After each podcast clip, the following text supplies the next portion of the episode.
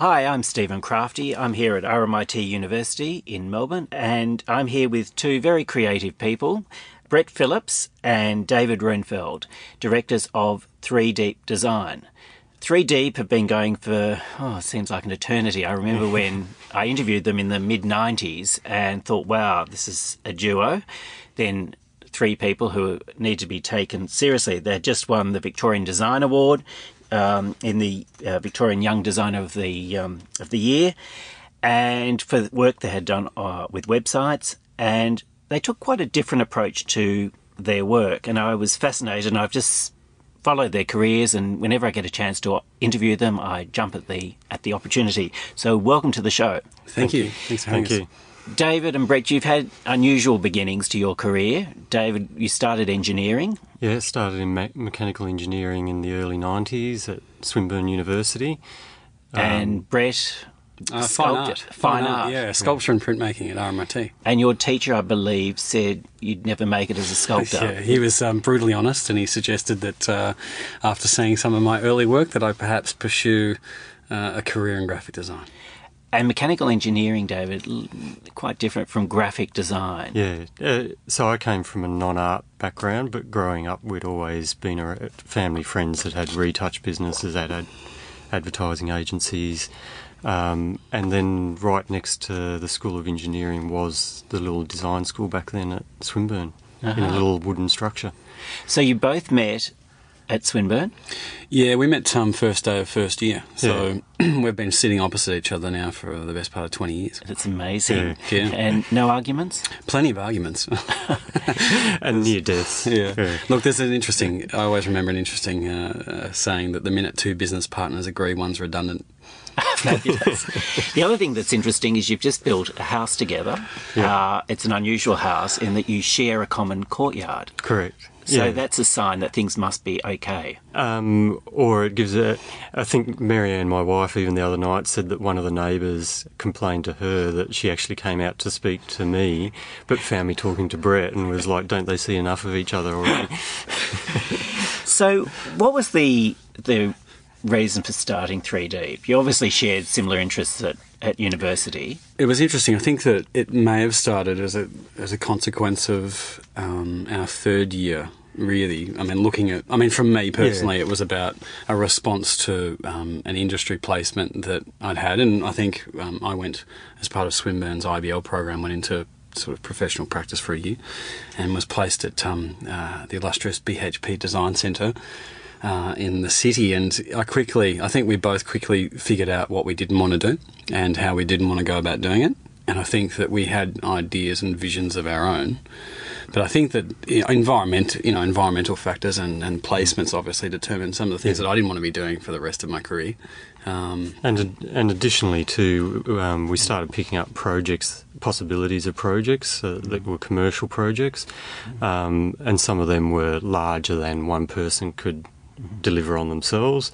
So it was a way to actually then roll out projects while we were actually still studying. Employed. Yeah. Well, still, studying. Still, still studying. studying. Yeah. Amazing. So through, and that's where, like you were talking about the Victorian Design Awards before, we had started that project in our third year of university. So it was, it was around halfway through our course uh, of four years of study. Mm. Um, and so the actual opportunities started arising. Even before which, you graduated? Yeah. Mm. And then by the time we were graduating, it was just basically building more and more momentum. So what you know, for people who don't know a lot, it's you're not a graphic design firm. No, no. You know, for people who think 3D graphic yep. design, that's not the. What was the the raison d'être to start 3 Deep, and what were the type of what were the type of project you really wanted to get involved with? Then a lot of it was starting to engage, and even some of the projects we're going to be talking about here today were starting to engage in areas of interest that were outside of design as well. So, like performing arts, fashion, um, uh, architecture. architecture, experiential kind of projects. And so, graphic design, our core study, put us in contact with a lot of people in those areas, and then out of that, we progressed our own pathway and started to make our own journey. Yeah. Well, Ballet Lab, Philip Adams, yeah. Ballet Lab was one of the first clients you had, yeah. or one of the earlier uh, clients. One of the earlier clients. Philip Adams, for people who don't know his work, it's fairly adventurous, Yep. experimental. It's you know there are elements of you know um, Michael Clark from the eighties. Yep. You know, it's kind of a real you know it's pretty full on. Yeah. People who do. So what did you do with Philip? Then the first thing we first um, engagement we had was he'd come in to do a photo shoot with Jeff Busby, the arts performing arts photographer, who was in the studio above us when just after we'd moved out of um, university, and we met Philip through that him going into there to do a photo shoot. Um, and he had no con- he'd just moved back to Australia from New York having been away for about 10 12 years and so he didn't have necessarily a lot of contacts in Australia and Jeff had introduced us to him to help support him on his new Return. new return um, and then it started we worked on that first project which was amplification and then out of that um, Ballet Lab was actually formed, and we were we actually worked with him on the formation of Ballet Lab as an entity. And sat on the founding members of the board as well. So, and since then, right to now, we're still. So what are the type of things you do with Philip? Yeah. Then, What are the type of projects? um, then a lot of it is around the promotion of his work, but Campaign. also campaigns. But also we work with, have worked with him on the sets and the structures, and also as a bouncing board on the on the evolution of Ballet Lab, and then being also involved with the board of Ballet Lab means we've been more on the corporate. Um, Well, steering, steering, the nav- you know, yeah. navigating the course of the company and Yeah. understanding what it, what it will be and what it needs to be for future growth. So, Okay. Yeah. I mean, there's many aspects to to every one of our clients that Yeah. we're, we're. It's not just about the graphic design component of Or delivering services. delivering services for a client. I think we're acting in more cases these days as, um, I guess, um, strategists, advisors, planners, um, and taking our you know understanding of business um, to to each and everything that we're doing with them. So. So that's been an interesting project. Then there's 3 Deep publishing. Yeah, um, I guess I can have a chat about that. I think that we've always had a pretty, um, I mean, healthy obsession with with uh, books, and I think that David will probably recall really, really clearly that in the first couple of years of starting Three Deep, that um, we spent more on books than we did on on our, you know paying any salaries and um, Yeah. and things like that. We actually didn't So pay what- ourselves a salary. Uh, Brett, what books have been published? Oh, look, for under Three Deep Publishing, I think we've, we're up to our seventh or sixth Yeah. or seventh book. We've mainly worked in the art, design, and architecture space. Um, our first book we published in 2002, which was really the catalyst for the business, was called uh, a book called Bird. Uh, it's one that we have in front of us at the moment. But um, I think that that book was sort of the fir- manifested everything ab- you know that we believe that publications or a publishing business should be. It was it was had a, it had a big ambition, but um, you know small resources. It published pretty uh, decadent or amazing, you know, well you know fine crafted books that. Um, were intelligent and really well considered. Um, And which illustrators did you use? well, at the You- time, it wasn't. Um, you know, the first book, um, this bird book, wasn't really um, on an illustrator. Um, Kat McLeod um, studied at Swinburne, and she did her industry year with Three Deep at the time. Actually, um, what David and I went through in the early days, she she'd done at our practice, and we qu- really quickly identified, you know, Kat's sort of strengths and what she was interested in, and and the nature of her work, and and what she wanted to do, and sort of putting a square peg really in a you know in a round hole, just fitting her into the corporate structure of, of doing you know identity work wasn't really appropriate. So out of that relationship came this kind of idea to to bring a body of her work together and, and publish it in the form of um, you know uh, not a limited edition book, but one of quite significant ed- edition. So Well, I think in the publishing industry generally, from what I gather, the top end's doing okay, very bespoke books, and the bottom end's doing okay. I think that middle end at the moment's floundering. So Well, it's interesting. I mean, this was an interesting um, period. I think that we'd taken, and, and Des Cowley, who is head of rare books at um, State Library, um, commented and he, he put it into their permanent collection um, bird, and it was it was recognised kind of globally as a, a pretty interesting study. It was a, for us, it was um, it was taking what was would have traditionally been known as an artist book of really limited edition. I mean, there's seven and a half thousand embroideries that we've created, and there's handmade cases and covers. We took what would have traditionally been known as an artist book and put it into the realm of a kind of commercial publication. So we're, we were doing two and a half thousand units of this. um, hand stitching covers. of you know, well, there was I think about um, you know ten unique embroideries throughout the book itself. Yeah. And we replicated Kat's original visions and original embroideries mm. within our sketchbooks, and we replicated those in a mechanical sense, Transferred it. transferred that into a mechanical environment. And we produced two and a half thousand units of this book, and it, at Sold the time, globally, or- sold globally. Yeah, we we established it really the distribution network from scratch because everyone we talked to at the time, every distributor in the country, had looked at that book and said, you know, how much, how many, um, were really kind of, uh, you know, they didn't have any kind of interest in distributing something that at the time was really quite expensive. What was the price? It was two hundred dollars, one ninety nine. Well, that is a lot. Which was a lot in 2002 for a Yeah. For a book of that nature. So we not only had to establish the book, we then had to establish, uh, you know, its production. We had to establish its distribution network. We had to go and market the book, and we didn't have any real support from the industry. So what the strategy, you know, we employed was well, um, let's create demand, and we went direct to market. And um, created ten thousand posters and, and hundreds and hundreds of postcards and, and distributed them yourself. and we created a demand, and people started going into bookstores and asking for it. So it was nice because then some of the retailers came to us and said, "What is this bird book we keep hearing about? Were you distributing it?" And we said, "Yes." So it it started a trajectory of publishing that. Um, you know, and, and an onus upon us to take upon nearly every aspect of that process. But that was a very important book, not just because uh, of what it was trying to do, but I think it gave you the understanding from an early um, point that you have to take control of the projects you do. Absolutely. I mean, I remember sitting in a meeting with a, with one of the largest sort of publishers in the country, and I looked at him, and when he asked me how many units of it we were publishing, and I said two and a half thousand units, he openly laughed, and it gave me, being the, the sort of type of person I am, it gave me incredible motivation to actually make it happen. So we spent significant amounts of money on not only publishing the book, but creating the infrastructure and the environment to be able to then go and distribute it and retail it. So. Um, so, what were some of the other books that you did after Bird? Then it sort of Bird set up a trajectory of also the approach to design as well. So um, in how we treat books as objects more, and that there's an engage engagement and a tactility to it. So even recently, last year we just did the 50th book for the Australian Ballet, um, beautiful slipcase um, bound, case bound book. Um, through to projects in Korea for artist books with a German artist that also involve T-shirts in, uh, in within the book as well. So It's sort of yeah, book as object, Object. as as artifact, as historical record, as keeper. I mean, there's beyond you know the kind of. I think that the last thing in the chain that I'd say there is book as commercial return. I think that that's probably the least of our.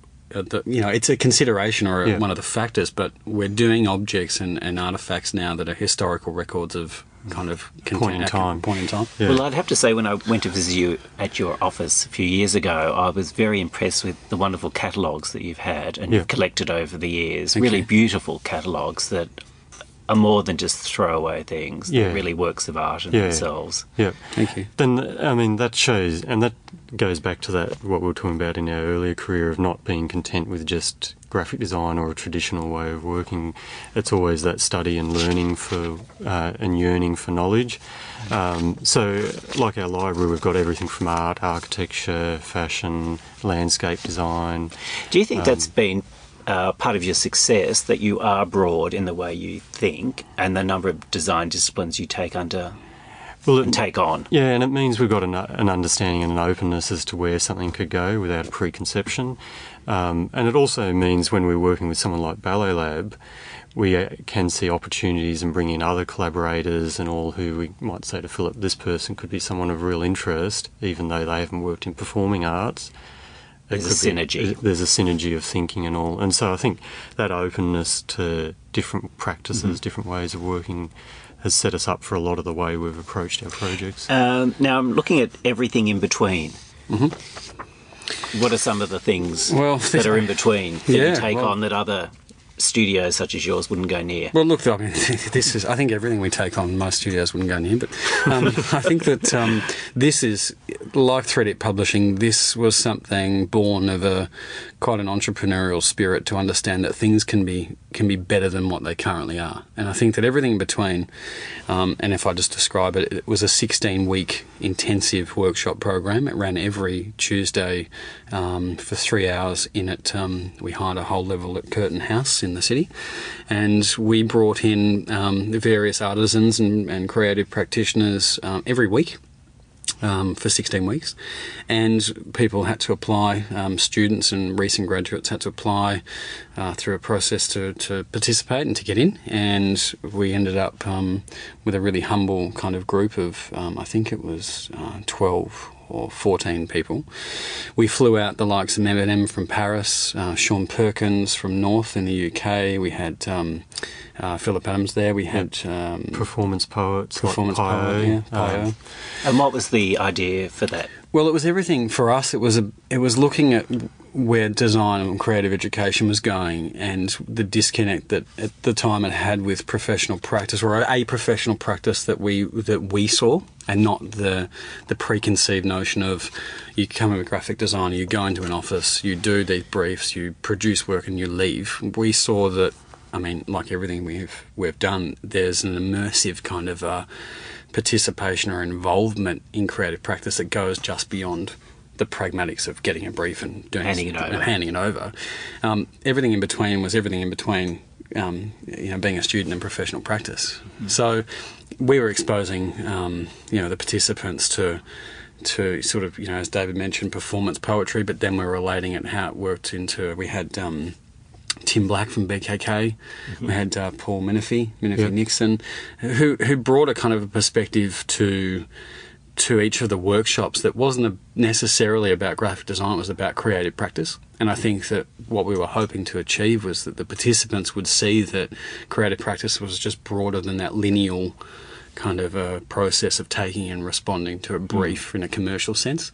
And I think that what we tried to do over the 16 weeks was string together each of the briefs so they related to one another and that students had kind of an overarching um, perspective on creative practice in this country. It was ambitious. We paid for it entirely ourselves. The student fees really covered, probably covered the, the one airfare. No, not even. I think it covered the airfare of M/M Paris to come out from come out from Europe at the time, and the rest of it we funded. Um, it wasn't sponsored. We didn't have you know government backing. None of the universities really. Why is it that you? Is it something you try and avoid you know sponsors or government assistance? Is it just you feel there'll be interference? No, no. I think you just think it's a hassle. Well, or? you do everything. At the, I mean, from my perspective on it, you do when you're doing things at the vanguard, like you're doing, you're establishing new ideas and new new programs. Um, there's always this sort of fear of risk and this kind of um, that goes in that commercial government culture that's about um, fear of jumping on board to something early where you're breaking new ground. I mean, it wasn't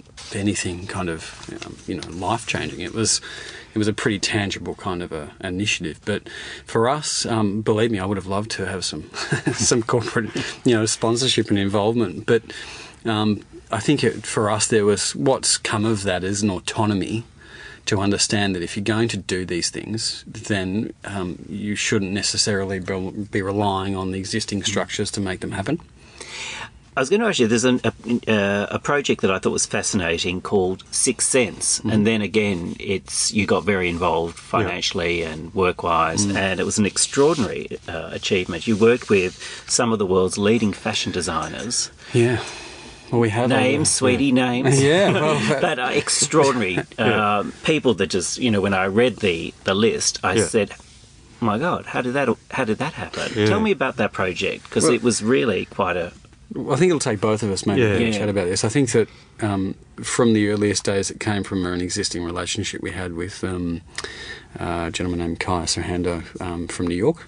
Um, it came both in the form of um, a commercial kind of a, a project and a brief, um, but like anything that comes into office, we look at you know it in a broader context. And I think we're we're in a pragmatic sense, we're asked to, and if I put my design hat on, we're asked to establish, um, you know, the sort of foundations of this brand and really bring this brand to life. Um, Kai had an objective to create a fragrance brand that was within the top five, five most bespoke fragrance brands in the world.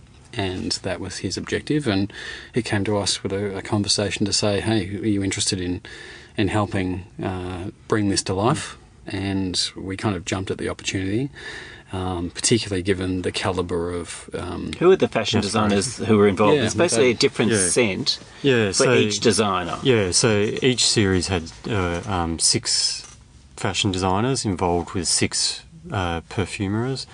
Um, so it was about the idea behind Six Scents was that it wasn't about one person. It was actually about this person and this person and this person. So that's even where the brand mark for Six Scents has the ampersand, the abstraction of the ampersand into the And and David, just so people realise the you know the, Yeah. the magnitude of the project, who were some of the designers so you were we've got- working with? um, Gareth Pugh, Jeremy Scott, Damir Doma, Bernhard Willhelm, um, Alexandre Herchcovitch. yeah, Alexandre Herchcovitch, On Titel, Rad Hourani. Um, yeah, so it's Goes just on. I mean, on over and the, on. over the past four years, it- it- 24 Four, of the yeah. leading perfumers and, and fashion designers around the world. I mean, Yeah. we're talking some serious names. I think the interesting thing about Six Scents is it's very much a barometer of kind of our cultural time. Like it's taking. Um, So each perfume bottle was beautifully presented in a Yeah. box with the Yeah. story, a story. yeah, and the background to it, and it wasn't about it wasn't about representing that designer's brand as such. It was about representing the story. So the designer would start a story, and then the perfumer would finish it, obviously with the fragrance. Um, and so there, it was about actually presenting that story as its own individual thing, but with these people who were involved. I mean, if you looked at Six Scents Series Four, I mean, it's very much a it's a very much a character study. Yeah. In the context of perfume, I mean, each fragrance, um, you know, it's was attributed sort of human attributes or qualities to every note. So we're actually creating characters and and kind of uh, metaphoric people that each scent responded to, and then out of that idea, then came the you know the design of the packaging and the kind of construct of the bottles and the way in which it was presented and the various collaborations. So it's it's probably one of the most interesting and engaging fragrance projects in the world. We've um, you know it's had amazing, great success over the past. And what's four so years. lovely about it is a lot of perfume bottles and packagings quite candy-ish, very pastel-y, Yeah. very girly. This is quite goth, Yeah. which is lovely, black, Yeah. quite. There's a bit of a sinister overtone. It's, Yeah. quite, it's fabulous. It's menacing. I Yeah, There's a yeah. It's menacing, menacing. component. It yeah. is menacing, Yeah. Um, and that's quite a, a, a you know, a, a contrast to Yeah. most of the perfumes you see on the shelves, which are very sexual, Yeah. uh, very girly, and Yeah. you know, quite frivolous. Yeah, it provides a nice counterpoint, but it's also even more a reflection of our own, like we're because our ownership of the project and involvement in the project and the level to which we're involved means we're constructing the image making and all totally ourselves, independent of anyone else. The other thing So- before, so I want to um, include before we run out of Mm. time, is you've got a new magazine coming out called New luxury. New Luxury. Yeah, so I think that it's a you know You don't think there's enough magazines on the stand, well, I wouldn't. I, yeah, I do. I actually do, but I wouldn't. It's it's not so much a magazine. I think it's it's a it's a dialogue. It's a kind of episodal um, broadsheet. I think that it's about us. To, you know, establishing a dialogue on luxury in the 21st century and what that means. I think we have a, a particular perspective on it that's not doesn't revolve around notions of conspicuous consumption and status and wealth and exclusivity. It's not for us. It's not about that. Everything we do really from our agency is in that luxury and premium space. All of our clients, we work, you know, with some pretty extraordinary people and create some pretty extraordinary brands. And I think that some of those conversations that we're having in the world in which we we And this is a global magazine. it is, yeah. It's it's we have a global distribution. It's um at the moment a 16-page large format broadsheet. It's um you know it's it's not a nimble digital um uh, uh, sort of an outcome. And for Is it us- because you feel that there's too Well, I much think- is going online? no, look, I think I mean, you know, I think it comes back to our love affair with um, with things like the notion of time in publications. I think there's something to be said about taking the time to sit through and understand the materiality and engage with the materiality of things. And mm. for us, it's always going to come back to this love affair with the object as much as it is So the what- who- appropriateness of its delivery. So, what areas are you going to cover broadly? Yeah, Broad well, look, the first, yeah, absolutely. So the first issue, we're looking at um, uh, design, we're looking at architecture, we're looking at um, um, Performing art, art. performing art, we're looking at food, um, we're looking at beauty, we're looking at um, all sorts of things. So we've it's very much a conversation, a dialogue in this space. So we're having great, you know, great conversations with artisans and, and designers and creators from all around the world. Um, we think it's it's a ref, you know it's a reflection of our time and the things that are kind of going on in the undercurrent, and things that are going to define the next generation of kind of um, or the next understanding of luxury. It's and where it's you know changed with the fact that it And, currently sits and Brett and David, is it, I mean, in terms of the subject matter, Australia or beyond? beyond. Beyond. Yes. So I suppose because it's international. Well, I think so. I mean, it's a it's a dialogue. I think that for us, there's amazing things going on here, and we're we're lucky enough to be surrounded by um, people, sort of you know, that are, that are making history in each of these spaces. And well, I say that quite humbly, and I think that for us to tell some of those stories is something unique to us, and something that I guess we feel we can contribute to that space. We don't think it's a, a frivolous sort of a publishing exercise or a vanity publishing exercise. and then again, you're funding it yourselves. yeah, correct. Yeah. So you don't have to rely on advertisers At or the- yeah. sponsors. Not at the moment. but I think that, um, yeah, for us, it's about um, always coming back to doing things how we think they should be done as opposed to how we can go about doing them. Where do you see things going generally as we head towards the future? With our practice? Or? No, not generally in in design. I mean, you said conspicuous consumption. We've had a lot of that. Yeah. Where do you think things are headed?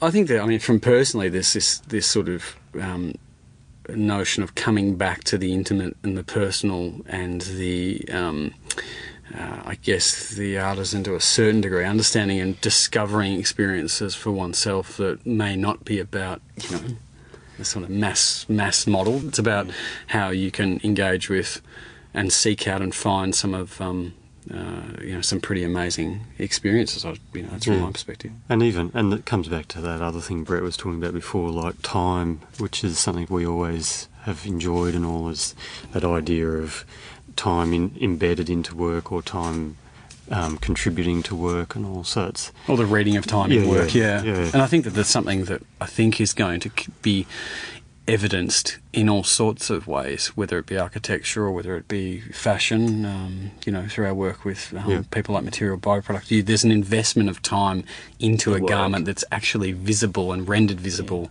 to demonstrate its value and its sort of. Um, Well, I think what's happened is a lot of the uh, designer uh, pieces that have been created, you know, the iconic, inverted commas, designer pieces that have been created for the last hundred years are being reproduced en masse so quickly that I think people are seeking out something that has a voice. yeah. yeah. And, yeah. you know, I really think um, what's lovely about your work and the work that I see visually um, from you guys is it does have a voice. There is a very distinct voice. Oh, thank you. And Yeah. it's loud. It's heard in certain circles, but in those circles, it's very well regarded. Yeah. Yeah, thank you. um, Thank you. Look, Yeah. thanks so much for coming on the show, David and Brett. Pleasure, thank From 3 Deep. Thank you. And you've been with Stephen Crafti at RMIT University talking design.